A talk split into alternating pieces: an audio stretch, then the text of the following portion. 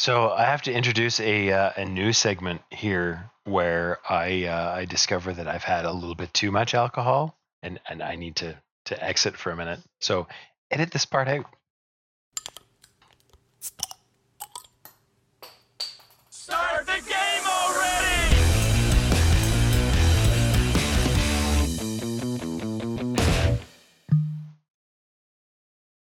I'd like to petition now Okay. that we're recording two separate episodes at once. Costume we- change. No, no, that's way Oh. too much work.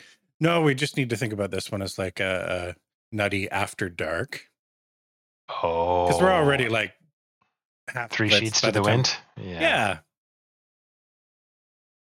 Well, do we want to separate it out into not not two channels, but two? I don't know what to call it. It's it's like two shows, right? It's a different show where it's like you've got Nutty and Nutty After Dark. nah. And we can talk about boobs. you know, we can do that anyway. I mean, we did we did a whole whole big long convoluted thing about you know being respectful towards women and the you know poor treatment they get in the nerd community, and then the very first thing is like boobs are great. I mean, it's true. Boobs are great. Everybody yeah, loves loves boobs. They're life sustaining. Kudos to women Cheers. for putting up with us and our shit. Well, you're drinking the same shit. I am drinking the same shit. It is still the same terrible vodka until I get through it or start cleaning floors with it. Um, so yeah. So vodka and, and pink lemonade tonight. Looks like you've uh, you've opened a new can. I've switched. I'm, I'm, I'm getting daring. I've switched from Somersby apple cider to Strongbow Gold apple cider, which tastes almost the same. I mean, it's made from apples mostly. Are you a fan of Terry Pratchett? Um, I haven't read as much Pratchett as I'd like. Um, but You should. what It's I've read, I've enjoyed. The the entire Granny Weatherwax sort of arc of stories is great. Um, there's a, a character in that called Nanny Ogg, and Nanny Ogg makes this thing called I think it's I think it's Nanny Ogg that makes the apple scumble. Um, but it's, it's sort of the tagline for it is it's healthy. It's made from mostly apples. You know, mm. and it's it's like 300% proof or something. It's like literally it's it's shipped in like ceramic casks because it'll eat through wooden barrels. You know, it's the kind of thing where you you ha- you, you serve it in you know like you've got blacksmith's gloves and you serve it with special tongs and you pour like one drop into like a barrel of water and that's how you serve it. You know, and then you know somebody has a thimble full of this super dilute stuff and still falls over and you know wakes up three weeks later. Yeah. It's healthy. It's made from apples. Yeah, the only Pratchett stuff I've really read is the some of the Discworld stuff.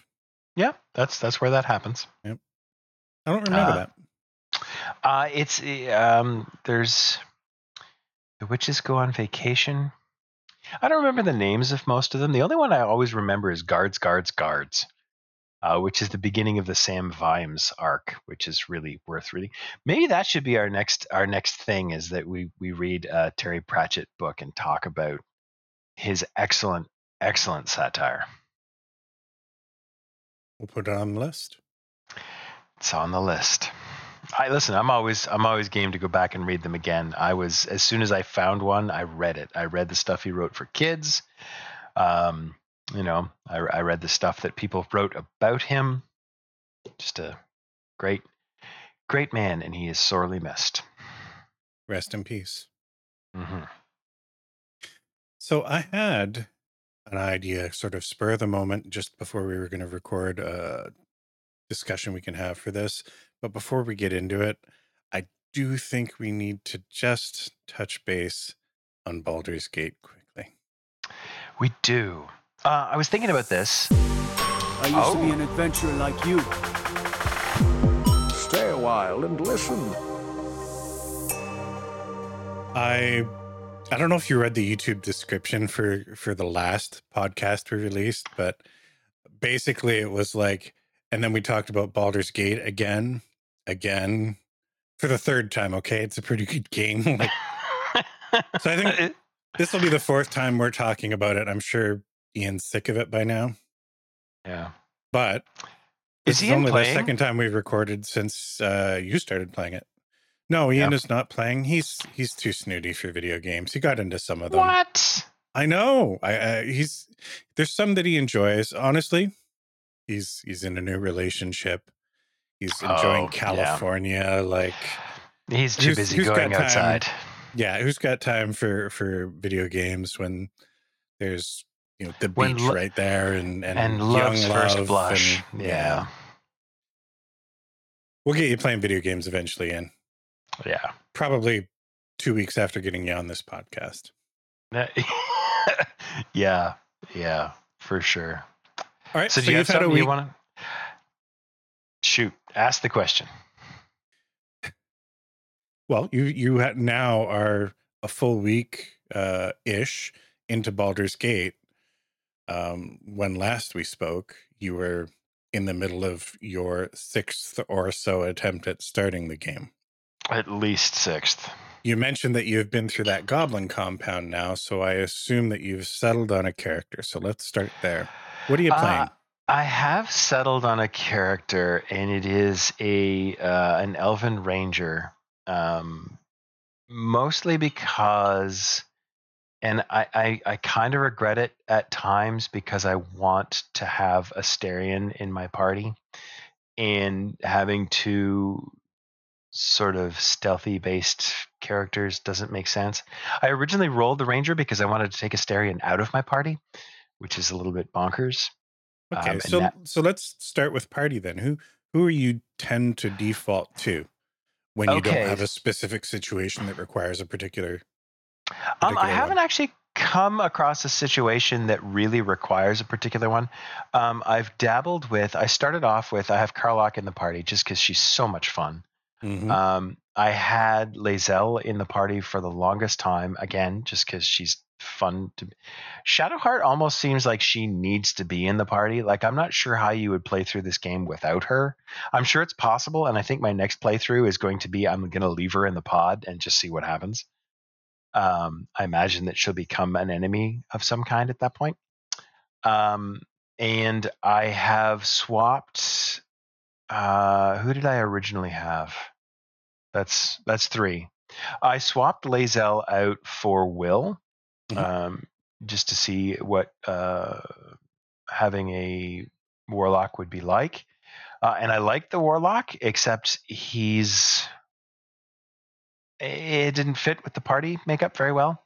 So I've swapped him out and put Gale back in because again, Gale is just like I think. First of all, Gale approves of everything I do, right? Which says to me like he belongs in my party because he and I are are we share an alignment. Uh, and and I do find whoever did his voice acting is just awesome. Um, so I think that's probably where I'm going to sort of stick with uh, from here on out. Uh, I have eh, here's a funny thing, right? Like I've I've started six or seven times. I have 32 hours into my current playthrough. Oh wow. Yeah, and um, and not only that, but after we after we last recorded, and if you recall, I was I, I had a, a a little more alcohol than normal. I after we signed off, I went and played, and I was in. I was literally talking to the first sort of goblin leader.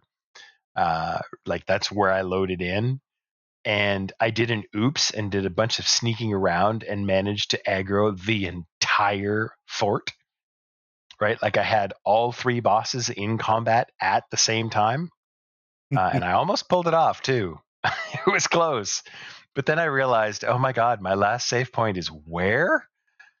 I'm going to bed. so I picked it up again today and did it a little bit more strategically. Uh, and I did manage to get through that. I just, I, I still have a little bit of cleanup to do, I think, in the fort.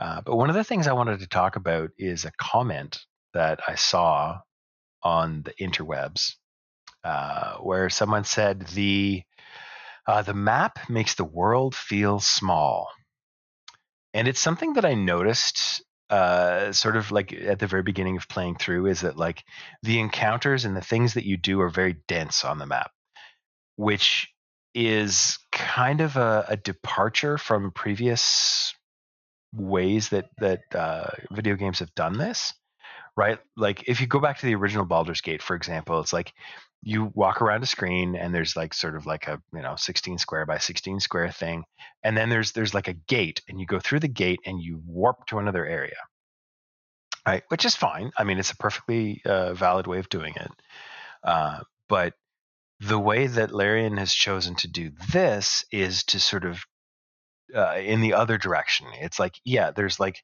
there's 300 feet of road between like the druid compound and the next encounter, right? So you don't have to walk very far, but it's the same thing as if you walk through a gate. Like pretend that that 300 feet of of road is three and a half miles or 30 miles or however much, right? It's it's abstracted a little bit uh, and I was thinking about this too as I'm going through the Goblin Fort. It's like I I literally left corpses on the ground and went back and had a long rest. Like I went back to camp and slept for the night and came back the next day. Um, and I think that there, there's a, and I think I've talked about this too with with uh, sort of racing games and driving games, where there has to be a balance between realism and the understanding that this is a video game, Mhm. right? You can't do all of the things like if you were going to do this in real life and for goodness sake please don't do this in real life like people people die like killing people Mhm. and, and going into a fort and killing people is a bad idea it's a bad thing to do um, but you would you would hide those bodies right you would clean up after yourself and go "Mm, i don't know Yeah. they were fine when i left them right But just like nobody's first choice of job is being the janitor, mm-hmm. it's a game. it's a It's a game game. So there's there's a couple things that I want to mention related to that. One, it's a game that's based on a tabletop game. yes And talking about the world feeling small and like the spaces between things, um, you know, one encounter to the next feeling small. I mean, the alternative to that isn't appealing. no. Right? Like the gate you know the gate changing places porting to a new room like that doesn't fundamentally change the equation. Nope. You know the, the length of time between one encounter and the next doesn't change. So it's more just about a, a vibe with the world and you perceive it. But you know what you don't generally do in a tabletop role-playing game Talk spend about three walking? sessions on the road walking. You don't do Yeah. that thing from wise man's fear where you have a group of characters walking through the woods bitching about how wet they are and cold and that they're finding nothing for 72 chapters? Yeah. because it's a game and that's not fun. Yeah that's a slog. You're you're you're going out of your way to find nits if that's what you're griping. Now i i do fundamentally agree with the idea that yes it does make the world feel small but there's another It's consideration compressed. here first of all this isn't the world this isn't even the continent hell this isn't even like the entirety of the region this is the area around a single city and some of the places directly underneath it you know uh, if you look at the world of Toril, continent of Faerun, Sword Coast, things like that. Like the geography works in in both axes, right? Like you've got your, your the surface of your world, and then you've also got verticality where you've got things like under city, under mountain, under dark, several layers of that. You know, mm-hmm. the hells, several layers of those, and while they're Well, hang on a technically. No, the- no, the hells aren't in the same physical no, space. they're not in the same physical space, but like you, you think of them the same way, right? Sure, Like there's just, you know, the, the the I mean, there's nine layers of hell or nine levels of hell. I mean, it's it's sort of a Dante-ish kind of thing. But the point is, is like what we're seeing here is just the tiny sort of vignette of Baldur's Gate and what's happening immediately around it. Now, you could then take that argument and say, well, isn't it convenient that all the important things in this world seem to be happening Yes. right here? That's why the It's a story happened game. here. Yeah. Also, it's, there's there's a certain amount of um, The, Uh, the, the game's called Baldur's Gate. Like it's, I don't know what to tell you. Yeah, no, and it's it wasn't specifically. I don't think a complaint, more of an observation, and and it's And it's I generally valid, agree with the observation, but Yeah. you know, it's an observation that you like if you're focusing on it as being a negative thing, then you're ignoring the fact that the objective here is to be a game. yeah, it's Yeah. squished. Uh, and there's there's some of the the game that I noticed uh, in playing today is that like I did the massive encounter of of like fighting the sort of last boss in the Goblin Fort, and at one point the initiative, and I have I have a a, a single ultra wide monitor, and Mhm. my initiative bar was the whole top of my screen. Like it was, uh, I'm like, I was literally waiting three and a half minutes between my characters having a turn as Yeah. people go dash, run, dash, run, beat on the drum, call reinforcement, dash. Um, and as much as that's a little bit frustrating, it is actually kind of cool that that sort of thing happens. And also that the the combat happened on like three different levels. Like there were people in the rafters, there was a bunch of us, and I had my party split between the main floor and the rafters. And there were enemies in the rafters and on the main floor and in a pit below that. Mhm. Uh, and it it would- there were a couple of times where it's like, all right, it's a little frustrating to target someone in the rafters from the ground floor, but at the same time, wouldn't it be a little Mhm. bit frustrating to try and target somebody in the rafters from the ground Yeah. floor? I don't know if we've spoken about it, but I definitely talked to uh, one of my coworkers, Paul, who's also playing and loving the game. Um, you know, one of the things that always comes up with this type of game is the idea of save scumming in, whether it's a good thing or not. Yes and no. Yes and no. Uh, there's there's parts of the game where, um, like D and D, like tabletop gaming, the effect of a bad roll or something not going your way can actually make for a much better story in the long run. So Yes. I would discourage save scumming for those reasons, but save scumming can also be a game within a game. Like taking that example where where your initiative tracker was just, you know, your whole screen. Depending on the type of player you are, that might be the type of thing where it's like, "Oh, okay, well, here's a problem to solve now. Let me back up and try and figure out how I can Yep. chunk this up. How can I I you know, I'm not you're not you're not significantly changing the narrative, but you're identifying another problem within the game and then using the tool of your saves to to to back up and kind of reapproach that problem. Call it scouting.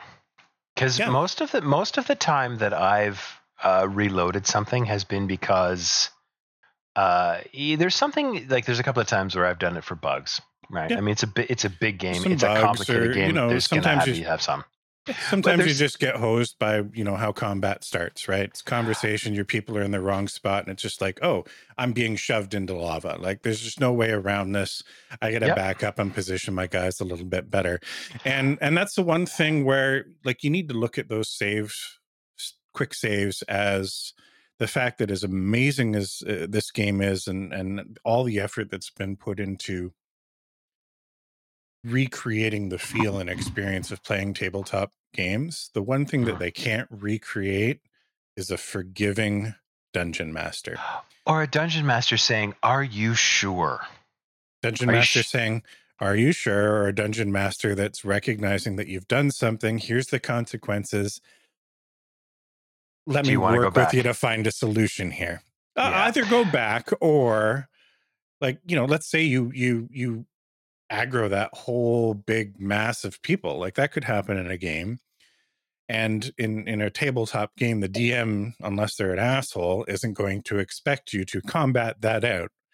They're going to work with you like they want to you know i would certainly at my table work to create the sense of oh shit you're in very very real trouble. But then work with my players to find a creative atypical solution to that problem right hmm like the one thing that you can't do in this game uh, effectively is run away It's tough. It's possible. I have. it's I have done it. but it's it's it's tough where you know in a real game like even if it wasn't feasible, Feasible? or plausible Yeah. you know a dm's gonna say oh yeah you, you you manage to to to find a way to to slip out without attracting notice, and then you allow your players to come back at that situation a little bit more strategically. And you know, you'll up the stakes, you'll react, you'll you'll have more guards patrolling because they knew somebody was in here or something like that. Like you're going to react to what they did, but you're not going to overwhelm them because Some DMs do Yeah. though, and and that's I, don't- I don't Yeah. I don't like that kind of game where it's like, well, these this is what the dice said, so you're all dead, and uh, we'll reconvene next week, roll up new characters, right? Yeah. Like, what's the point?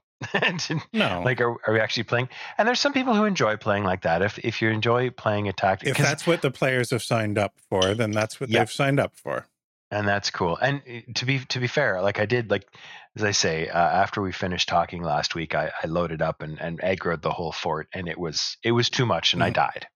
Um, Okay. And I went back and and did it again. Now this time, I did actually have sort of too many, but I I strateg- strategized my way through it. Um, so and I will say, spoilers, from here on out because we're going to talk about some some stuff. This is early in the game, but still spoilers. um, I don't even think it's spoilers. It was oh, just it will more. be because I'm gonna I'm gonna talk spoilers here about it. Okay. Well, Um, one of the things that I, I discovered was that, like, first of all, shove is a little bit OP, Mhm. which is kind of cool. And and it was now it is it is not just OP on the character's part because I actually had a, a character in my party die from being shoved to their death, from full hit points to fully dead by being shoved off a cliff. Fair enough, poor positioning. Um, and I, I I rolled with that. Um, I had I went back and resurrected them at camp.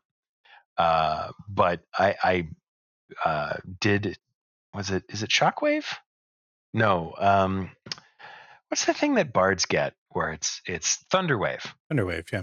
Yeah where it was like you know i ran uh gale into the middle of a, a pack of things and it's like uh-oh mage is gonna die thunderwave everybody failed wabomp down into the pit Yep. and it was like that that took it from a oh my god this is an insurmountable challenge to okay the boss is in the pit not my problem anymore because there's things down there that are going to kill him Yep.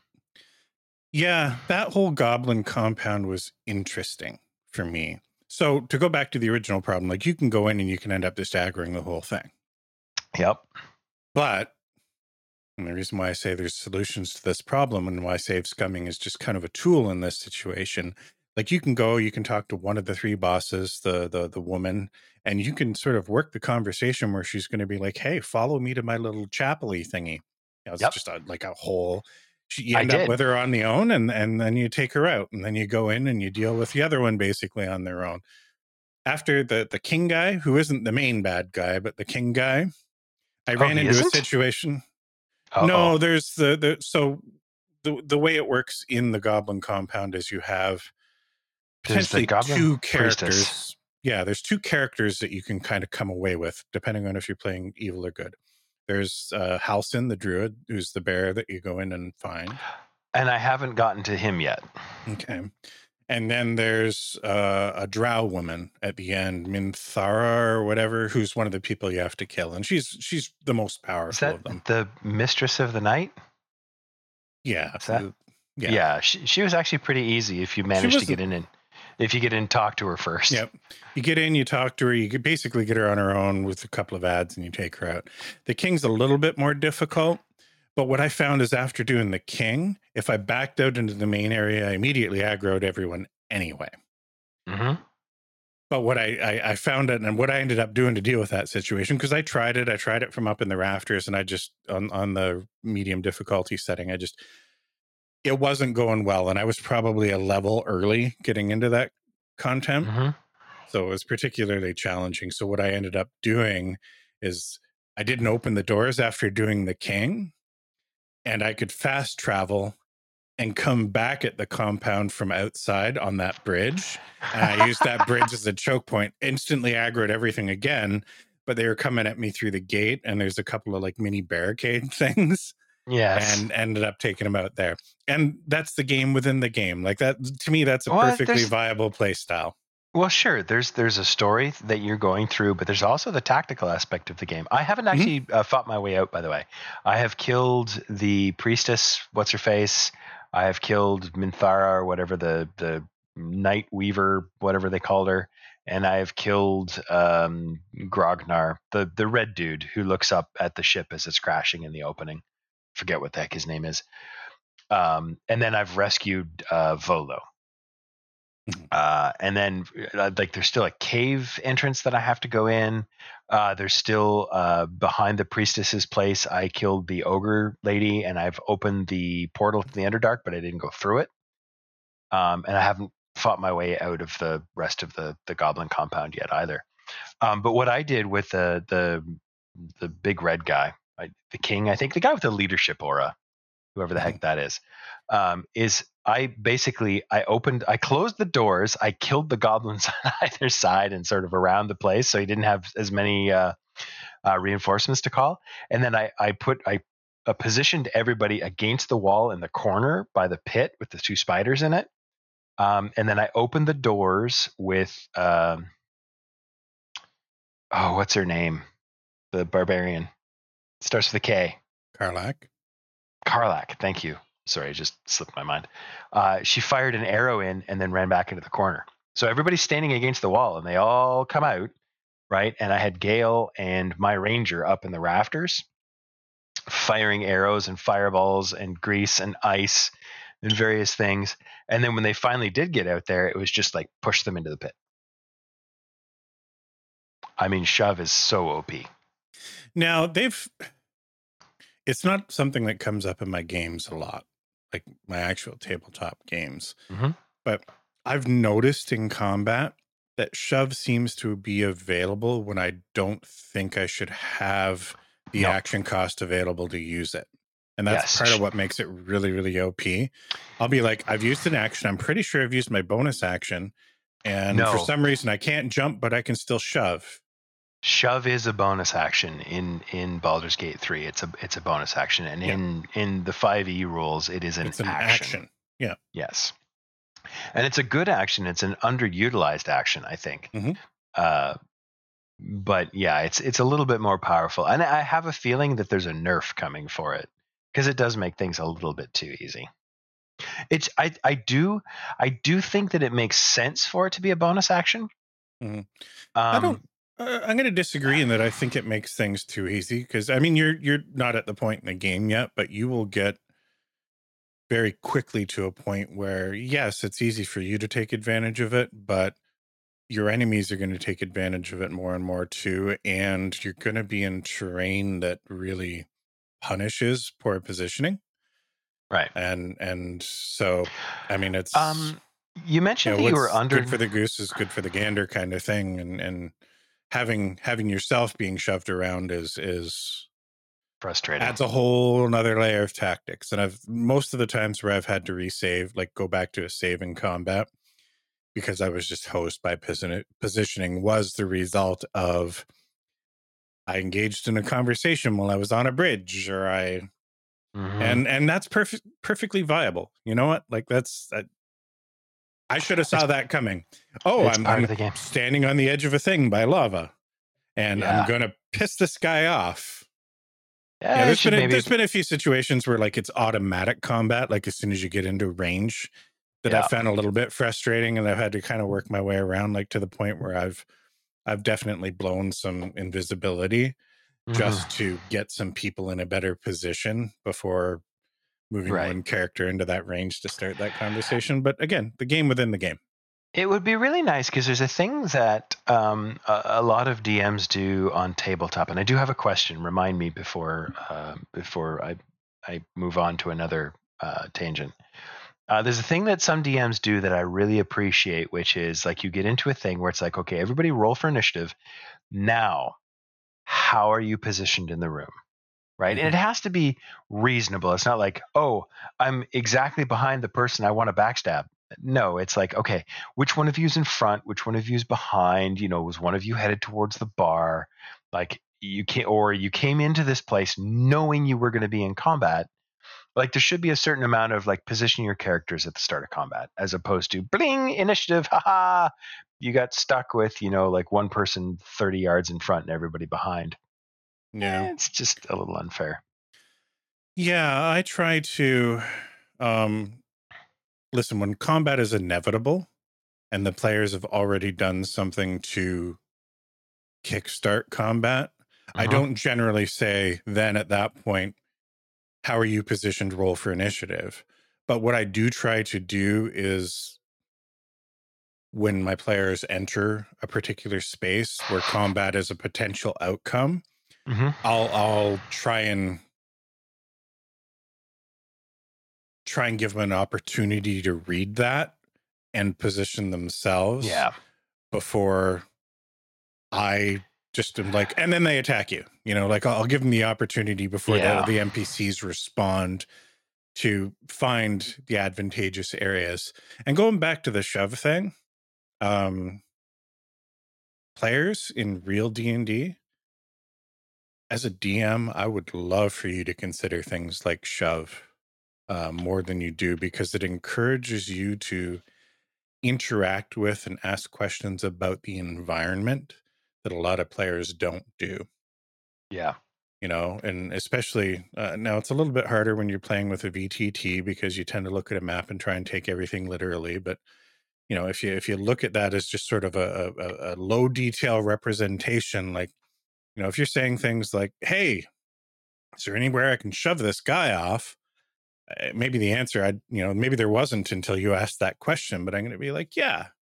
You know they're they're not standing right at the edge of the cliff or anything but if you want to get clever about moving this guy and, and pulling him in a Mhm. particular direction sure there's a cliff there It would be nice too to see something like uh, something like a, a maneuvering attack uh, that battle masters get, something like that, where uh, the control that you have over your opponents on the battlefield was a little bit more explicit, right? Where it's like you you do this, and fourth edition, like fourth edition, gets a lot of bad press, and I'll be honest with you, I didn't really enjoy fourth edition all that much, uh, mostly because it it turned everything into a complete tactical game which is fine if you it enjoy was wargaming edition. too much great. but just you Yeah. know like but the, that's the, that's that's what it was. the it- it yeah, oh yeah much- absolutely but the the the the drag the slog of combat the this little encounter is going to take seven hours Yeah. So we're having one encounter today because that's what it's going to take, and that that could be fine if it's interesting enough. But most of the time, like I know myself as a DM, I'm not talented enough to make that interesting. So it didn't really work for me. I liked, I really like second edition for exactly that reason, where everything about the game is so unbalanced that you're not thinking tactically. You're thinking about how to move the story forward. Mhm. So to, to backtrack to the question that I had, uh, you said you were under leveled to go into the Goblin Fort. What level did you go in at?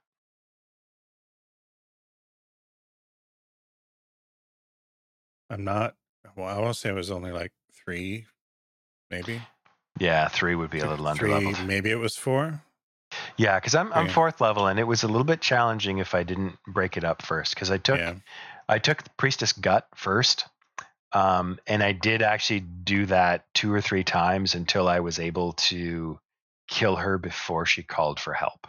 Mm-hmm. Mostly because uh, when you exit, there's those Zhentarim merchants, and the one of them disappears uh, if you don't actually engage them in combat.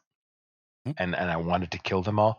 I actually went back to see if I could re- if I could um, lure them all into that room full of explosives, and it Did you? turns out that no, I can't. okay Um, I cast minor illusion in there, and one of them came in and immediately said, "You're not allowed to be in here." And it's like, Yep.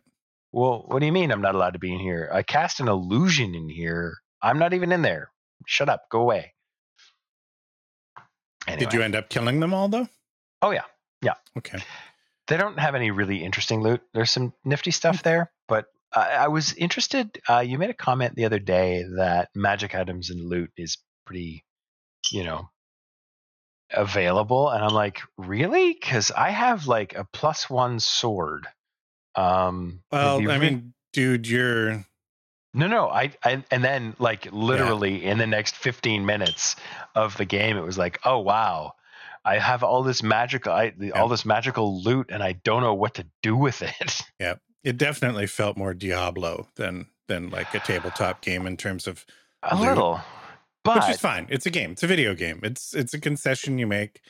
It- it- yeah, you know, It's also one of the things that I, I would like to praise about the way that they did loot is that a lot of their magic items do a thing that I really enjoy doing as a DM, where it's like, yeah, yeah, it's a it's a plus one axe, but here's a nifty thing that it does. Yep. Right. And they they really did that well, where it's like, hey, if you dash, you can you can jump as a as a free action, or Yep. you know, if you're concentrating on a spell, then you know you can do mm-hmm. this. And some of them are very, very niche in such a way that like if you go and take those those sort of odd choices in your spell selection or your character stuff, like there's just enough items that cater to almost every particular niche that one of them is going to show up and you're going to be like, "Oh, wow. Yep. That's that's great." And I'm rewarded for doing something that, you know, most people wouldn't do by Uh, There's there's one that I really want to use, but it is it is so what's the word I'm looking for? What's what's the thing where you do when you munchkin things? You make things really efficient, really um uh Like like min-max uh yeah power game. Yeah, but it's it's so it is so anti-efficient. Whatever whatever the word is. I mean, put the word in the comments below if you're actually listening and and paying attention. like suboptimal like what, do- what suboptimal there you Okay. go it's anti-optimal. Uh, I- i found this this item called gloves of the abyss something like that. They're pink like they're they're super super rare. It's like oh wow this is really really powerful except the effect on them is basically when you summon a creature your summoned creature has resistance to every damage type except psychic. However every turn they roll a saving throw, and if they fail, they attack whoever's nearest, friend or foe, because they go crazy. chaos and I'm like- for the win I mean, it's so awesome, and I so badly want to use them, of course, because I have like you know a, a mage who summons a thing. I have Karlach who can summon a thing. I have me who can summon. I'm I'm basically sending a bear out to growl But- and distract me. that's one of those situations where like if you know you're going to be getting into into one of those big encounters where like you're it's four versus 20 like you're Su- steering the odds run. in your favor right like Yeah, yeah, summon it and run. yeah Yeah, uh, it's it's one of those things. Like this is one of those uh, in the early days of EverQuest where playing a bard was really interesting, and bards got nerfed so many times because there were two or three people on Earth who could actually do things to maximize the efficiency of it. Mhm. Um, and in the in the original game, it was you uh, would sing a song, cast a spell. It takes three seconds. All of your spells take three seconds, uh, which meant that if you went cast number one, and as soon as it's done, you cancel it, cast number two, you would actually have to go one, one, two, two, three, three, and so on and so forth. Every one of those was uh, basically focused by a different instrument. So you could go like you would literally switch out an instrument, cast or sing the song, start the next song, switch out the instrument, like but you were just like click click click click click click click click click click click click click click click click click click like people were getting carpal tunnel syndrome. But if you could actually do it, you were 900 times more efficient than anyone else. Um, and it, and that's this is the kind of thing I don't want to get into where it's like, okay, so I'm going to swap these gloves for those gloves in order to summon the thing, and then I'm going to swap those gloves for these gloves in order to. Nah, I'm not doing that. nah and definitely don't need an rpg to feel like starcraft No, I do not. I do what's not want to look order at. brah like Oh my god, how many APS are you doing? uh Yeah. No, not happening. I am really enjoying the game. Uh, I have noticed, and I, I don't know if this is because uh, I'm doing things slightly differently and I'm just not noticing, but I have noticed that doing the same social interaction a second time will sometimes give me a slightly different response. Mhm. Like the same same flavor of response. It's like, hey, it's a favorable response, but they, they're using different words. Um, and if that is the case, those poor, poor voice actors, because they must have put like a hundred thousand hours of voice Oh, acting yeah. into this game. Yeah. So, quick update where I am. Uh, I officially hit level 12, so I'm at cap today. Wow. I And funny enough, you say you're 30 some odd hours in your playtime. Like I'm only about double that. Oh wow. Um, I've, uh, I'm going to avoid major spoilers here. Uh, towards the end of the game, there's three key people and things that you need to deal with. I've dealt with two of them. And then there's the big thing you need to deal with afterwards. And I'm not there yet, but I'm at the point where I'm I'm wrapping up some of the character stories hmm for the companions. Uh finally got Minsk, who you know what It- it- it- this is going to come across funny because we're, we're sitting here praising the voice actors and they're Mhm. fantastic they're fantastic um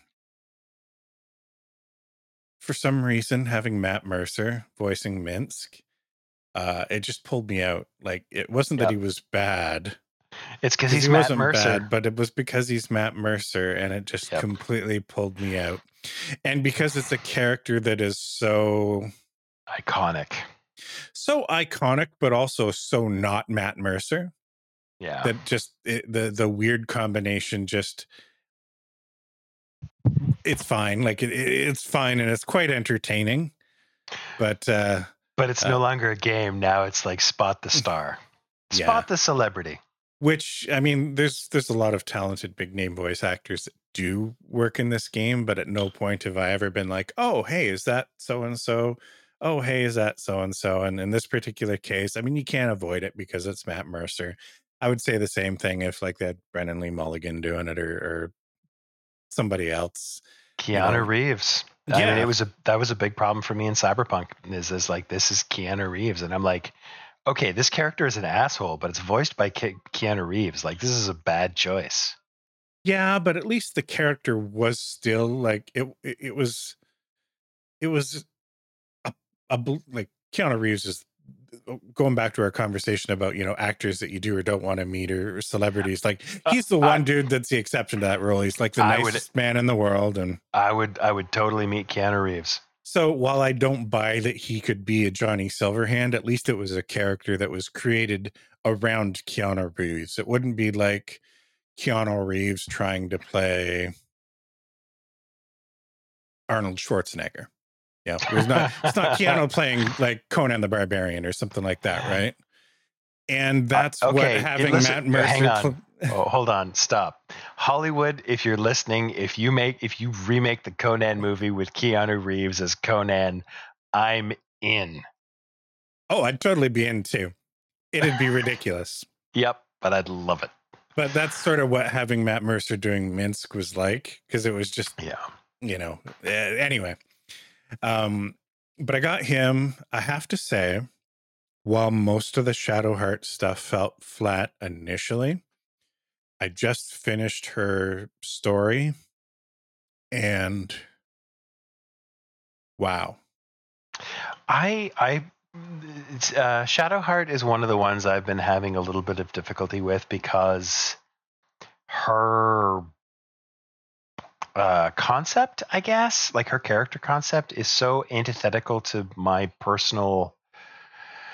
Like I have a real hard time doing the. I, I'm gonna try and do a playthrough on this, uh, like then after I'm finished doing it one time, where I go through as I'm, I'm gonna try and, and really lean into making Lae'zel happy, happy, not being evil, not being neutral, but just not not Mhm. worrying about good and worrying about what is the most pragmatic thing to do. Um, but I, ha- I have a real hard time with that, and and Shadowheart strikes me as this kind of seems evil, but I just uh, um, sort of to say I've I've seen some depth developing in her. I've got to the point where she just asked, like she had the little you know I'm a quest NPC above her head, and the thing she told me about was the the scene where uh, she's been attacked by wolves or whatever.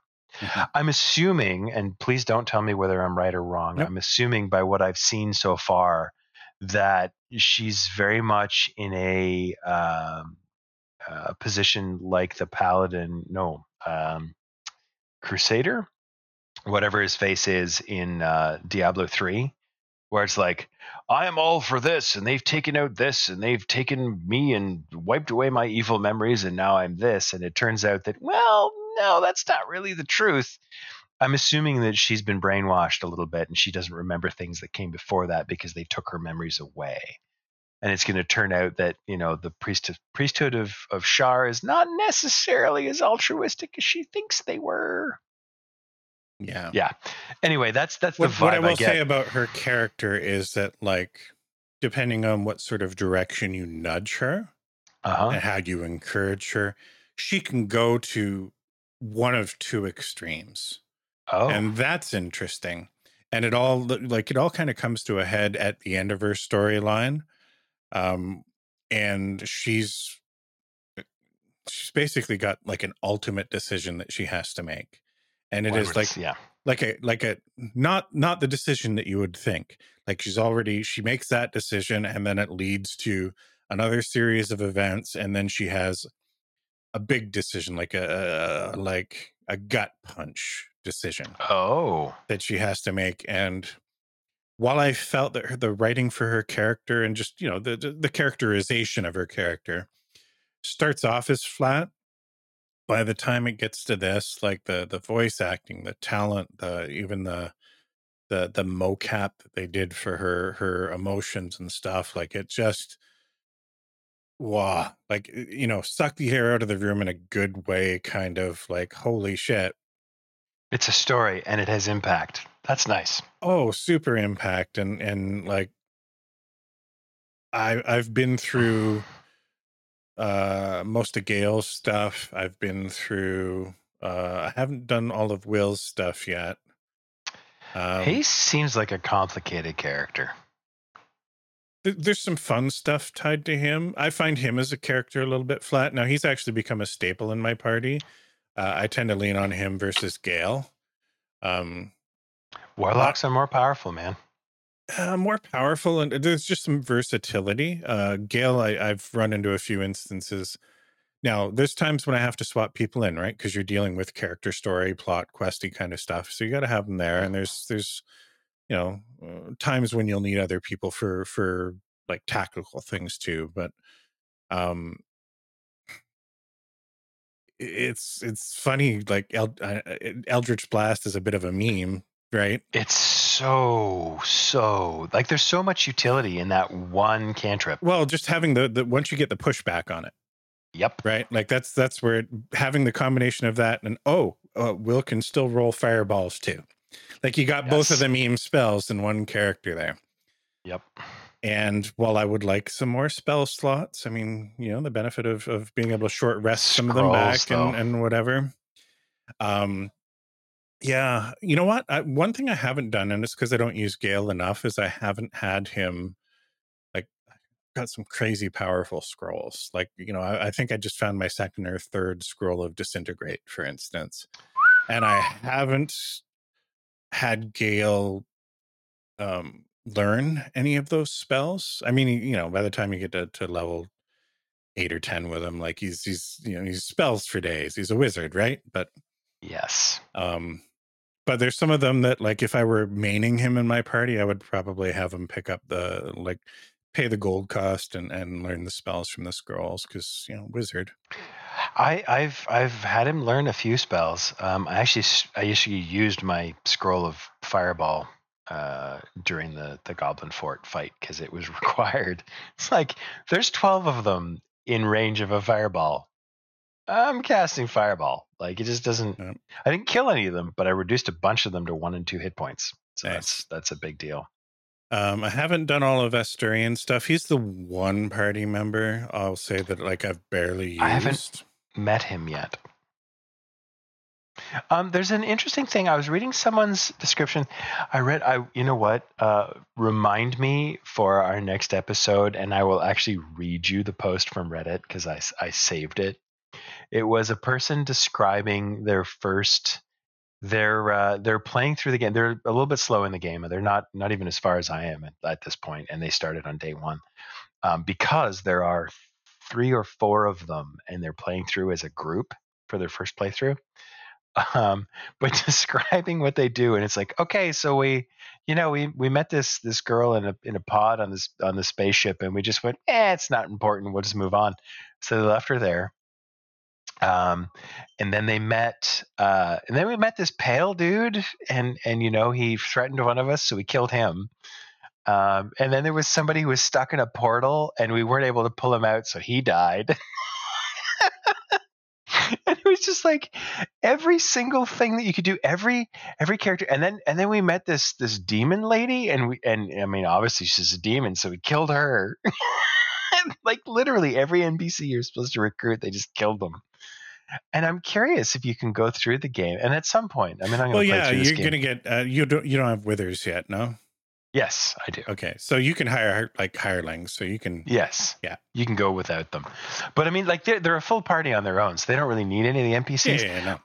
But it's just kind of funny. Like, your story is going to be super short because you're not doing any of the, the NPC sort of side quest story stuff. And it's, you just, just you know, whoever you, just kill everybody. Like, it would be Mhm. fun. Uh, eventually, we'll get to know everything about the game and we'll do a playthrough. It would be fun to do a group play, playthrough where it's just like we're literally just murder hobos. Oh, the other thing, the thing that was really entertaining to me was they got to the druid compound, and one of them went, "I wonder what this idol thing is," and they just picked it up. so the whole oh. druid compound, and they're like, "It was a hard fight, but we got through it and we killed them all." so they literally wiped out all the druids. I'm like, And the game lets you do it. It it does. I mean, that's it's it's a very wide open sandbox game. But the and that but the funny thing is, is that like to, uh, it's not worth reading now because I've told you everything that's in it. But one of the things is, is like our inventories are getting really full. It's hard to find vendors. It's like, well, yeah, like the only vendors that I've found so far in are in the Druid in the Grove. and you killed them. They're gone. You can't sell your stuff. Did you do Also- the um? Sorry, just to, to to go back to the goblin compound for a second. Did you do the chicken thing? I did not do the chicken run through. I kind of wanted to, but at the same time, I'm I'm I- I'm in a weird position where I'm trying really hard to role play my character Yeah. as I've conceived them. And one of the things is my character is a ranger. They're very focused on, and not only that, but like I spared the owl bear. so I have to assume that this is that same owl bear. And the only reason that I didn't actually fight the goblin over have, keeping the owl bear is I looked around and went like, "There's hobgoblins and goblins and piles of goblins." I don't think I can survive this. If I thought there was a chance I could survive, I would have attacked them over the fact they were holding the owl bear. But it seems like it's probably a really funny, funny uh, obstacle course run thing. Well, and just what a what a funny thing to run into. Like this, you know, this little goblin chick is just like, yeah, you know, killing dudes or whatever. That's nothing. But you haven't you haven't seen real action until you. Chasing chase it, kick chickens. Here's the thing, though. Have you ever actually chased in real life? Have you ever chased a chicken? I have not. I've seen it in real life. I have actually chased a chicken, and let me tell you this: in my youth, I was fast. Mhm. and I, I I had agility. I could do all those things. I was athletic. I could not catch a, a chicken, no. and it and it, it wasn't like, oh geez, if I practiced at this, I might be able to. ch-" Nope, there is no chance in hell I would ever catch a chicken. Yep. They are random and fast and sharp. Anyway, so yeah, that's oh, that. you ran into the the troll and ogre thing too. Uh, I saw that in your chat. Oh my god. The expression on that on that bugbear's face it's walk in and they both look around it's like ooh and then he pulls up his pants. Oh my god. Uh, uh, this game is not rated pg-13 And that they put that like there's no like uh, I would imagine there's no reason there's no story Yeah, there's, no, story. It's in a place where like uh, eighty percent of players are never going to see it. nope You know, you just oh hey, there's a little barn there. Oh hey, it looks there's a door. Let me open it and see what's inside. Oh, I'm interrupting something pretty private. yes you are And then they Oh. went to the trouble to even like mocap the, or I don't know if it was actual mocap, but rigging at least for the characters where like your character walks in, or at least mine did, sees it, the facial expression changes, and he just puts his hands up like, Uh, I've interrupted something personal. I'm, I'm, I tried to leave. I did. I was like, I'll, listen, I'll just shut the door and pretend I was, ever for a year. Oh, oh, that was great. All right. Well, we were supposed to just touch on Baldur's Gate briefly It's a- before moving on to the main topic. We're going to skip the main topic and uh, move right to some table talk because I'm sure it's going to be related.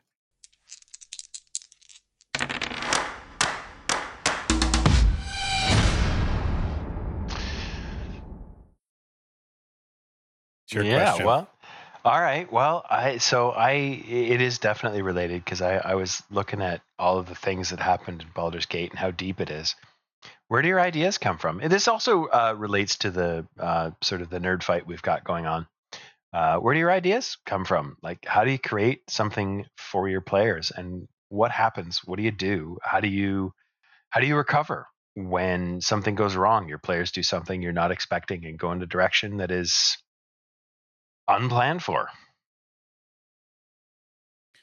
it's tough. What I what I don't have is a faucet that I can just and ideas flow out of it. Um a lot of my ideas like when I do prep work, it's like, oh, here's some themes that I'd like to explore, some tone, like, you know, I do think sometimes in terms of set pieces. Um not necessarily related to combat encounters, but just in general. Um for example, my world that I created, like it was, you know, just an idea of like I want to do post-apocalypse. It isn't post-apocalypse. I want to, I want to do D and D in a world where there aren't wizards standing on every corner of Waterdeep, hawking magic and, and and stuff. And I mean, that was the extent of it. And then you know, put magic players in it and and and kind of do a thing. But most of my big story ideas are, are developed as a result of player backstory. You know, I don't. That's it's a cop out answer. Um, but you know, I, I have these the, the sort of the framework that I go, and then I then I look at the player backstory, and I'll work with the players to try and figure out, okay, how does this fit in the world a little bit? Or I'll have players that just decide, ah, fuck your world. I'm just going to be a, a, a space kitty and crashed here. I'm sorry. It's fine. It's fine. I was going to make it work. Like I, I had shit that I was going to do. Hell, I I had, and I don't know if we'll ever get into it now, so I'm going to spoil it. Okay. I had not only do I have shit for your character, I have shit for your backup character that I had planned for this world. wow. So, uh, do you remember the? And I know because I mentioned it when we were doing some other robot related thing. I referred to your syntax error Warforged thing. Oh yeah, which was that was a an off the cuff kind of Mhm. never gonna happen. Here's an interesting idea for a character. So uh, in my game, and this is going to spoil it because I, I we probably won't get back to that particular thing if we do get back into that that campaign. Uh, the thing with the dead rats was him crashed in a in a uh, an escape pod, and this, the the spaceship was leaking. Ah. That so you guys were in the middle of trying to figure out there was a building that was in the middle of being demolished. There was Yeah. looked like an explosion at one point. Well, it was actually sort of an implosion because something crashed into it. You were going to kind of go down and you would find this, he would be turned off. Like it would just be a shell. And my thinking was, well, you know what? If I fucking kill Telson's character, like I could just see, because it was your character concept, you're going to have this guy like sitting in a closet somewhere back at your, your tavern. And, And he you just just wakes wake up. up. You just wake up.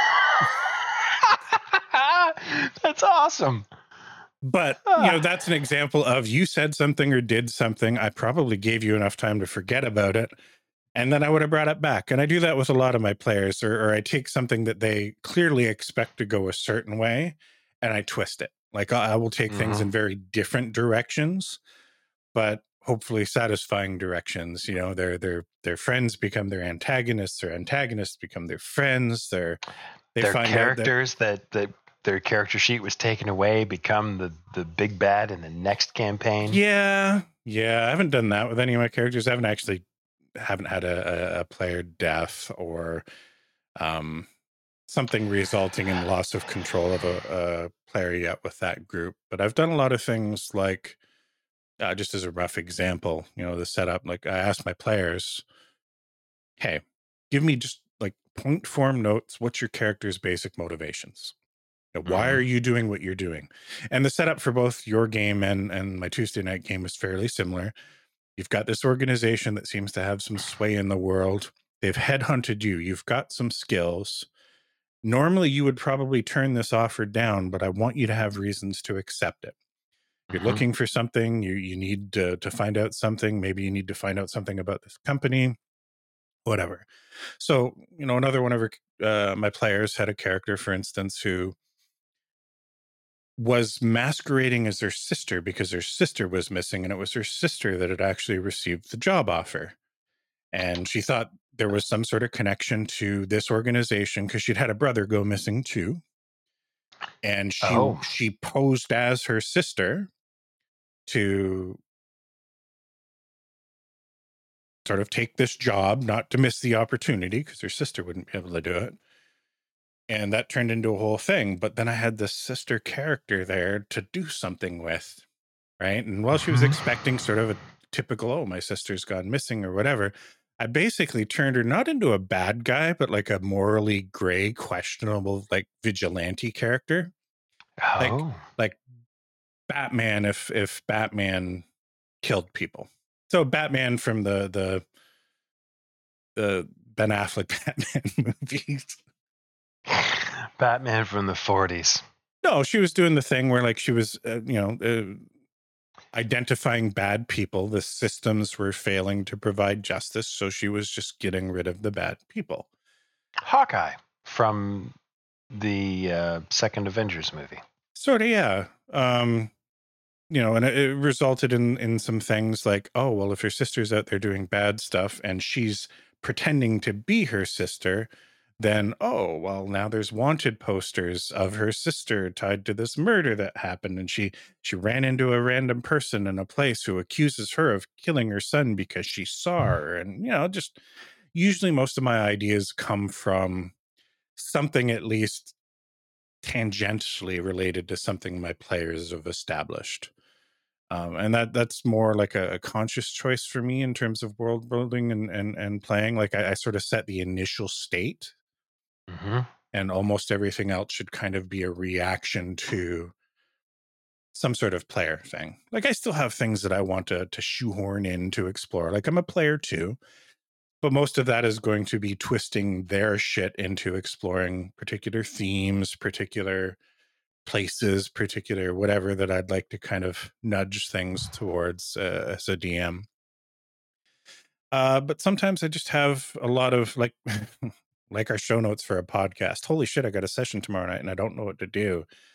Ah, and then you know, I'll I'll be in the shower or something, and it's like It's random things. just a random thing. They're usually uh what's the the the term? It was popular in like Star Trek. It's like bottle episodes or cave episodes or something like that, where it's just like Yeah. shit, we have no budget. We just need to have something happen in like a single location, and you know, well, it'll, it'll be neat. It'll be good.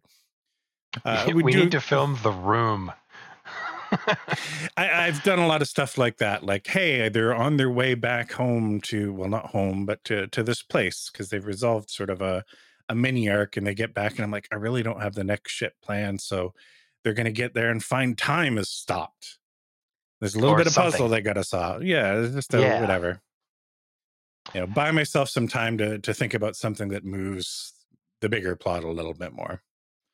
And I lean on tropes too. Like that's that's the Oh, one thing I would yes. say with with playing uh tabletop games as a player and as a dungeon master is you know what it's not don't only lean on the tropes but don't be afraid to lean on them There was a thing I was watching uh, Red Letter Media today, which we've talked about before, and they were talking about. They did a thing, um, and I forget the actor's name, but he's an actor that you've seen in the background of every movie that you've ever seen. And they they watched three movies where he was the star. oh yeah we just watched that one the other night Right. And one of the things that Jay Bauman said uh, in that episode was that uh, cliches are cliches for a reason. It's because when they're done well, they work. And that, I mean, that's really what you're describing is that cliches are okay. Cliches are fine. you just don't you don't do them because they're cliches. You you lean on them because when when when they're appropriate, they're appropriate. Mhm. Just they're they they come up a lot. Um, and that for me, my answer is is much much simpler. Is I just steal it from somewhere. Yeah. Like every good story has been told. Every story is the same story. It's the ugly duckling over and over and over again. And you just you you find something. If you can find a little twist, a little a little bit of something and, different. and that's the key thing. Now, I notice uh, this is a trend in video games recently, particularly in indie video games. Not so much like ideas for for story and stuff, but like mechanics of games, Mhm. genres, where they're like, you know, what if we did roguelike, but it was also a collector card game? What if we did, you know, this, but it's also this? what if? what if and and that's a good approach like take take something that is the ultimate cliche and then find that one little thing that just turns it on its head or makes it a little bit different uh, one of my favorite things and and uh, i think i've mentioned it before i don't know if you've had a chance to watch it or not but um dimension 20 brennan lee mulligan did a, a, a mini sort of series. Like most of his his uh d&d campaigns are a little bit longer but it was like a six episode uh, mini campaign called escape from the blood keep. Hmm and it was the ultimate cliche. Like it was the fantasy cliche. It's what if we did lord of the rings? But what if our players were cartoonish parody of the bad guys.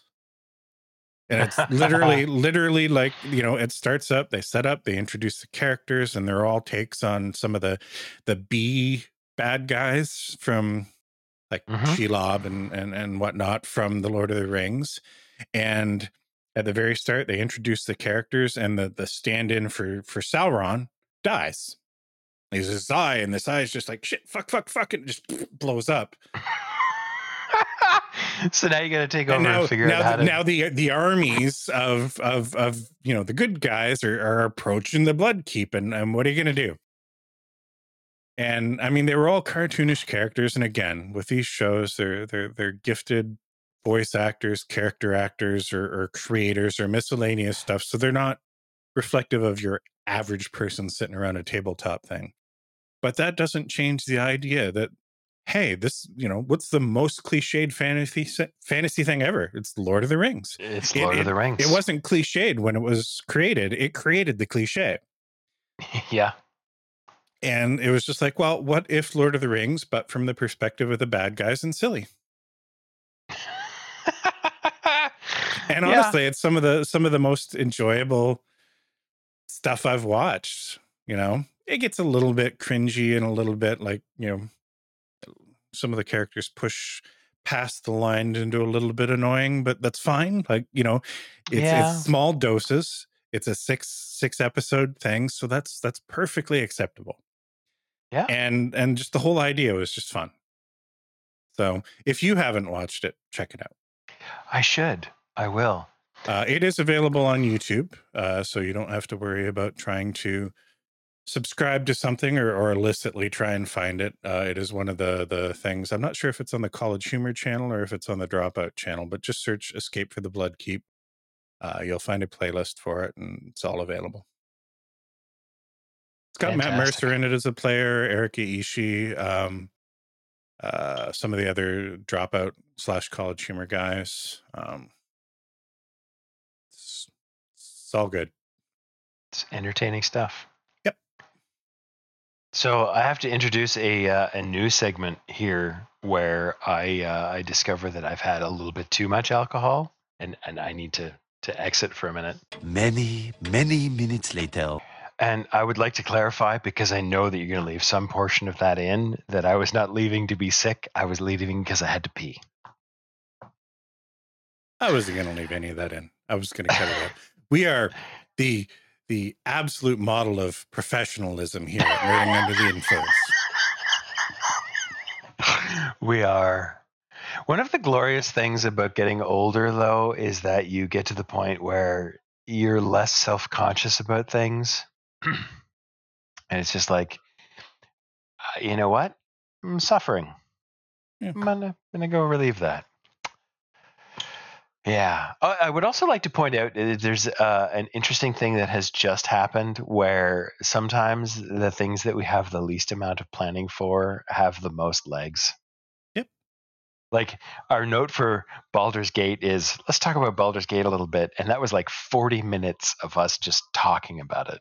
Yeah, I had a whole made up sort of main topic, just like last minute, like, oh, hey, here's something we could talk about. Nope. we didn't even get to it. We can put that for next week. Like, imagine what my description for this video is going to have to be. Uh, uh, three times wasn't enough, so here's another hour of Baldur's Gate. uh, I'm gonna have to rename the podcast or just the Baldur's Gate show now. okay, next week, uh, you know, actual play of Baldur's Gate. Well, that's the funny thing because you were like, "Oh, I'm gonna read this Reddit post to you, but I'll wait for next week." And I was like, "Oh no, we're gonna have like a sixth fucking episode of Baldur's Gate." yeah, don't don't fool yourself. We're going to be talking about your second playthrough next week. Ah, it's rough because Starfield's coming out, and uh, I don't have a computer that I think can play Starfield. My computer's been slowly, slowly dying over the last couple of years. My gaming machine, and uh, like I've been running into some some crashing issues with Baldur's Gate. I don't think it's the game's fault. Um, I think I've it's been pretty good. yeah. Well, it was fine for the first like two thirds of the game for me. It's only now that I'm in some some bigger zones and uh now they just made a patch which drastically reduced the the size of the save files, but I think there was like a an issue where not only the save files but just the amount of like game profile data that was being stored in memory was just Mhm. bloating up and as you got further and further into the game like it got to the point before the last patch where even starting conversations like i always have a delay starting conversations because Yeah. my machine is you know a million years old now but it was having an asset loading issue i uh, don't know i Oh. think my my ssd is probably starting to die but like i'd start conversations and then like it was kind of funny because all my companions would be naked for about two or three seconds and then they're closing like they'd pop in but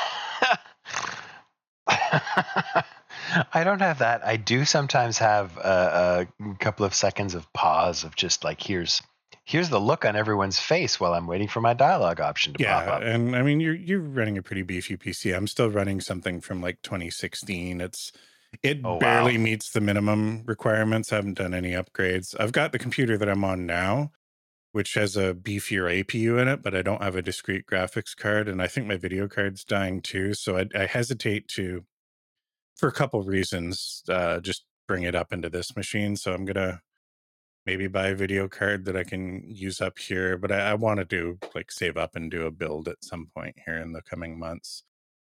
Um, if not, It for could be an episode. yeah, if not for for Starfield, then probably for the the Cyberpunk expansion. Yeah. I have Starfield for free though because I pay for Xbox Game Pass Ultimate. Um, there is the option to do the cloud streamed version of it. I might try that out if my machine isn't going to play it natively, but there's some pretty fast paced shooter segments of it. And the extra latency from the, the streamed version, I don't think will jive. But Eh. Yeah, I don't know. I don't want to talk about the fact that I'm on a million year old computer. And uh, something I used to do is like every year to be an upgrade, not a full upgrade, but it'd like be incremental upgrades. Back in our LAN party days, like Yep. I, There was I, always something.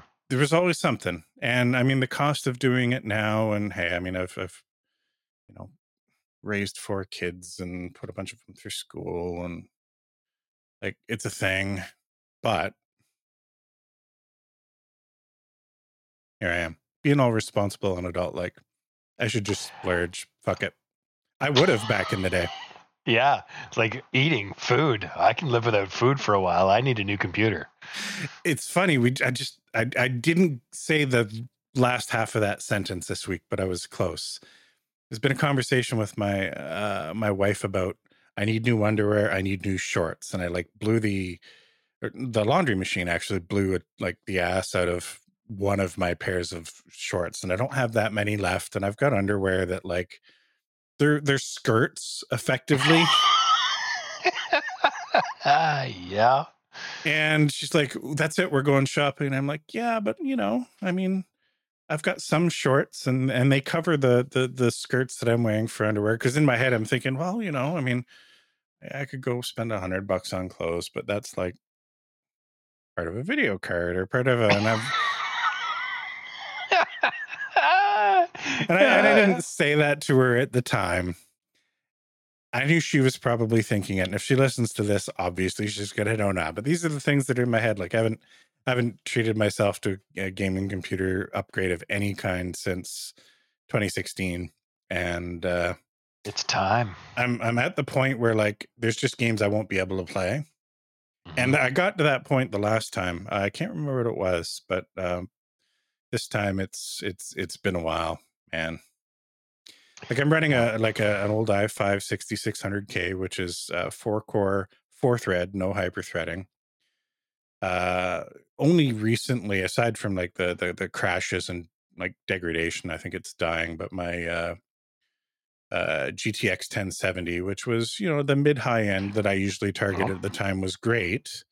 Uh, it's now finally getting to the point where like it's not or just meeting the minimum requirements. Um, Still a pretty good card. oh, it's it's it's adequate. Like you know, and if I if I weren't playing, it's been a triple A brand it's been new. a yeah, it's been a hell of a hell of a couple of years. Like from from Cyberpunk to Starfield to Baldur's Gate three to even playing my little factory sim games like Satisfactory. It's like my machine is just uh, really showing its age. Yep. It's time. Yeah. Yep. It's time. Hey, uh, Ian has a pod bag question that I know you're looking forward to. Oh yeah.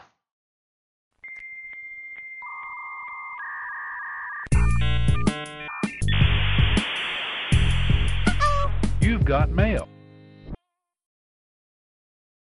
Spiders, mice, snakes, etc. What creatures just give you the willies beyond belief? When did you first experience this fear of them? And can you decipher why you are afraid of them? I can. I have very, very specific memories and reasons why. I think I've told you before, but I, I haven't. I don't know if I've told the world at large. Frogs give me the willies, Hmm. um, and it wasn't always the case.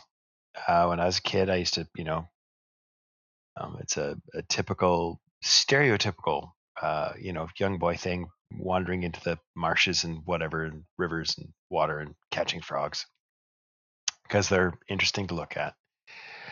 Uh, I watched a horror movie called Frogs, um, and it was uh, the the sort of the shtick of the movie was is that you know like nature strikes back kind of deal where there's an island and you know turtles and alligators and frogs and things just overrun the island. And it's a terrible movie. It's absolutely awful. I highly recommend you don't ever go watch it. Uh, nothing in the movie is scary. It's all very very stupid. But the cover art for the uh, for the movie is a giant frog with some arms and legs sticking out of its mouth. Uh, and my imagination got me to the point where I was thinking, okay, so frogs don't really have teeth. They do kind of have proto teeth, uh, but they don't really have teeth. So frogs swallow things, and then you're inside this sort of fleshy sack full of acid just being slowly digested while you're conscious. And i had a nightmare about it that normally i don't i don't remember things like that like you, you have a nightmare you wake up you forget it pretty quickly. This one has stuck with me and i had this nightmare when i was six or seven years old uh, which is you know now like 40 some years ago. And i still remember i, I vividly remember the sensation of basically being stuck in a garbage bag full of acid and being slowly digested as I can like I, you can feel all of it. So It's like having your that- own itty bitty sarlacc. yeah, exactly. So that's that's the memory that I have and the reason that frogs give me the willies. I'm not scared of them. Uh, I, they just they just because I can every time I see one, I I remember that feeling. There's lots of things that give me the willies. So I guess we need to define like there's low level willies and then there's the willies. Like Tanya's a, a really, really like big arachnophobe, and so was my sister growing up. So I, I always had spider duty. I don't like spiders myself. Like given the choice, like I, I wouldn't like let one crawl on me. I know there's people that, you know, have pet spiders and they pull out their tarantula and it's crawling all over them and stuff. No. I, I wouldn't do that, but I'm not afraid of them. hmm But I would say that that same level of just willies that I have for spiders, I have for a lot of things. Like a lot of insects, like praying mantis is one that just like if if you ever look at one close and it doesn't give you nightmares, there's probably something wrong with you. They're one of the most alien looking creatures on our planet. Yeah, I think they're fine. oh, they're they're absolutely fine and they're they're harmless. And most of the things that give me the, the minor level willies are harmless. Things like snakes, things like you know, there's just a lot of things that's like, yeah, uh, I just don't want to touch it, you know? hmm But there is one thing that absolutely gives me high level heebie jeebies. Like high level. And I, I attribute this to uh, like an, a biological genetic instinct type thing, as a lot of fears are dead things, specifically dead mammals. Like I'm fine touching a dead fish, I'm fine scooping up a dead insect or whatever. But mammals, people, like the instant they pass. Like it could be, you know, I've I've I've had a lot of pets like over the years. I'm an old guy now, and we've always been animal people. And you know, un- unfortunately, had to have situations where it's like, okay, I'm I'm, I'm sitting with uh, an animal that's on its way out, and I'm with them in that last minute, and I'm you know touching them, holding them, patting their head, and then the moment the flicker, you know, goes out from their eyes, there's just an instant like physical revulsion to to to touching them to like if i'm taking them out and and, and burying them you know doing the nice grave thing like I, I have to immediately have them wrapped up in like a towel or a blanket or something. I can't touch them. I can't so going to things like uh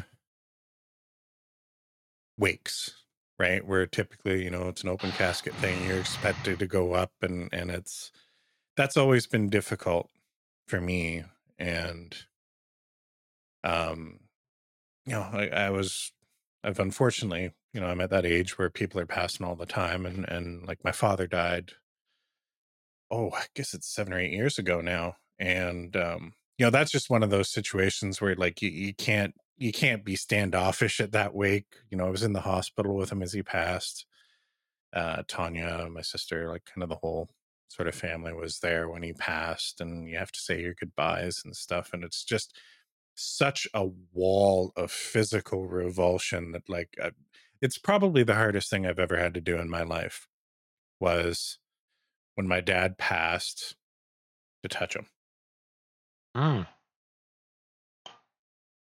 and i get that there's like you know there's probably very good built-in sort of biological instinctual things right like often dead means disease hmm and you know avoiding touching dead things probably leads to a higher rate of of of survival and and and reaching reproductive ages and passing on genes. So i get why people would feel the way that i do but it is one of the only things that like sets me off so much that it is a visceral physical reaction. Hmm you know? Like i could i think i could you know kill a person. Like actively take part in in in causing somebody to die more easily than touching somebody after they've died and that's not uh, you know say something bad about me like i'm not a not an aggressive violent person i i do think that you know there's probably some people out there that need dying you know, there's some bad people, and if I was put in a position where, hey, defending my family or whatever, like, you know, I don't don't own guns, I don't carry knives, like I'm not that type of guy. But if I had to kill somebody with my bare hands to protect my wife or my kids or, or whatever, I would certainly do it. But somebody else would have to have to Move the body. move the body afterwards. Yeah. I could- I could probably clean up the blood if there was blood. I could probably, you know, but just the, the physically touching the body, ah, I can't do it. well, I mean, that's probably a fairly reasonable revulsion to have. You know, and it, and it's probably related to to things like people that you know arachnophobia or afraid of snakes or like it's it's similar. I'm sure. Hmm You know, I I don't know that there's a like a single traumatic experience that I could sort of say kick that off. I mean, the first dead family member that somebody expected me to touch, I was like, nope. We have some kind of odd rituals around death in our society that when you when you look at them impartially, like why do why do we need to look at them after they're dead? Right? Why does there why does there need to be a casket? Well, and I I, mean, get, closure is a thing for sure, hey, but and and I get that it's completely hypocritical. Like I eat a steak, yeah, you know, like I I I would I would not want to touch a dead cow dying like dead it's whole you know but I as mean, I soon as you chop it up, it's fine. like I, I get that it but, but that in my head you know in terms of some sort of whatever it is that sets me off is very very different and it is hypocritical and i completely recognize that you know Well, phobias are by definition irrational. If they were Absolutely. rational, you'd be able to go, well, this because that, well, this therefore that. If you Yeah. can't do that, it just is what it is. Yeah. and i you know i i admit that i in ignoring this i find the the the pastime of sports hunting. Mm. quite like it turns me right off and i know some people are into it and and you know i don't equate well if you needed to you know survive and you're on an island would you not hunt? That's something completely different. That's a survival thing. Recreational hunting for the joy of it is something that's completely different and even without the idea of having to to handle the body of an animal that have, has just been killed i would still find it distasteful but more so um but it only seems to really apply to to mammals like i, I can fish you know and I, and I can i can clean a fish and and, and that's fine um I, I pull apart a lobster that i've cooked you know i just Anything with eyelashes. yeah Mm. Anyway thanks ian for that wonderful question Yeah. Give us something a little more cheerful next week, would you? yeah hey speaking of cheerful uh you've got a good recommendation for parting gifts and I show you how deep the rabbit hole goes. Anybody want a peanut? This is a thing um, very similar to the uh, the parting gift you gave in the last episode, where it's like you kind of you kind of wonder if you don't know about this, where have you been, and are you even on the internet? Yeah, if you're listening to our show, not because you're related to us or family or your loved ones, but like because you're a nerd and you haven't run across this, You need to go check it out right Yeah. now. Uh, and it is the XKCD comic, and I forget the name of the guy who does it. Uh, Randall Munroe. Randall, yeah. Uh, you mentioned something earlier that was very much uh, sort of in vein with that too, of like what if, because he's he's uh, he's got two He's got the second now. book out now. Yeah, Yeah, called What If, where he just asks crazy questions and then goes, or someone has asked him a crazy question that he doesn't have the answer to, and he goes and finds an expert, and then he's published two books. Um, I haven't bought them yet. Uh, they are on my wish list for people who want to buy me things for Christmas. So if somebody wants to buy me things for Christmas. yeah. I don't, I don't have them yet either. Uh, avid reader. It's not one of those ones I used to read every day. Well, Uh-huh. every every comic. Um, now it's one of those things that you know once every couple of months I'll go back and, and binge a bunch until I find some that look familiar, and then I'll stop. Yeah, I, I tend to hit the random button because there's a bunch of them I haven't seen. Oh, dude, there there's thousands of them at this point.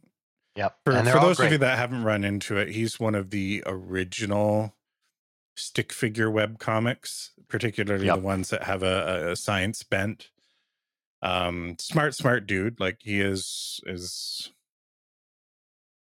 I don't even remember what his background is. He's, he definitely has an engineering background of of some sort, and um, has a way of of of explaining things like in an educational perspective, just like finding the interesting angle to to get you thinking about something. But he's also got a very weird sort of He's a nerd.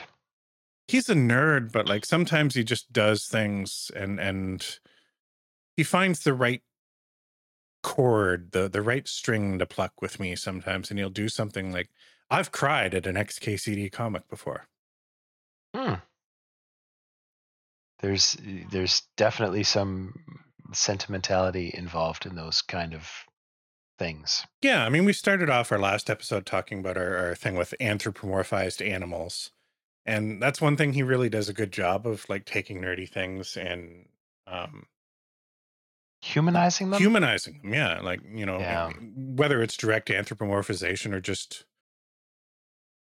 connecting it to human emotions in one way or another. And he's uh he's quite good at that. For a nerd that draws sticks figures on the internet, it's pretty amazing. Yeah. There's he's very good at finding a way to make you think about things in a different way. Mhm. Which is you know, useful in everyday life. So, yeah. It's good. It is good. Hey, it's been good talking to you again. Yeah, for sure. It uh for for not having much of a plan, we sure talked a lot. We sure did. Uh, I didn't get a chance to to mention it last episode, so I will mention it this episode. Uh, we would love to hear from you. Uh, if you have podbag questions you'd like to send, uh, maybe some user submitted parting gifts, fire us an email. Podbag at nerding the under. Also, That's on uh, brand. that's on brand. Also, as a plug, we've uh, just recently kicked off a new sort of side series, uh, tentatively called Nerd Fights until it's called something else. Uh, check out our YouTube channel, also called Nerding Under the Influence. You'll see a playlist there. Essentially, we have uh, a mildly competitive uh, little competition thing going. Uh, we just did round one. We've each submitted a video uh, according to random criteria. If you listened to last episode, you know what that's all about. Uh, we'd love it if you take the time to listen and uh, give us a like uh, if you have a favorite. If you don't have a favorite or you like them both, like both vids, that will help us out a ton. We both, for such a silly little activity, put a fair bit of of heart and and uh, energy into it, and uh, that kind of feedback would be great. If you have a moment to drop a comment in, that'd be much appreciated too. But uh, hey, if not, all you're doing is listening to this episode. That's good enough for me as well. Yeah, it's fantastic. Especially, I would really like for someone to suggest something for me to drink because I'm obviously terrible at making those choices on my own. Have you ever done Black Russians? I think I know I, you're not a vodka guy, but do you have Kahlua in the house? Because you've got I that vodka you need to get through. Um, there's there's actually not much of it left. Okay. Most of it disappeared tonight. Well, the next time you uh, find yourself with vodka that needs to be disposed of, uh, just get yourself a, a small bottle of Kahlua. Uh, mix them even. They're better cold. Uh, if you order them at a bar, you'll get a maraschino cherry in them, and it does change the flavor. It is better with the cherry, Hmm. and it is better with a straw. The straw is actually an ingredient, but I just I'm fine drinking just the vodka and Kahlua, uh, cold, on ice Right. if you have to. Uh, tasty drink, but it is one of those drinks that's just super dangerous. You know, It's, like they they go down easy. well, they go down easy, and, and you're not mixing it with anything that isn't also alcohol. it's Right? alcohol diluted with more alcohol. Yeah, slightly Yeah. less strong alcohol, but alcohol nonetheless. And uh, you only have to drink one, and you'll feel it. Drink Yep. two, and and you're in a good spot. And personally, uh, if we're going to kick off uh, Nutty After Dark, uh, Black Russians would be a good way to do it. Well, we'll, we'll, uh, yeah, we we need to think about nutty after dark. There's the flip the little switch that says this is for 18 plus.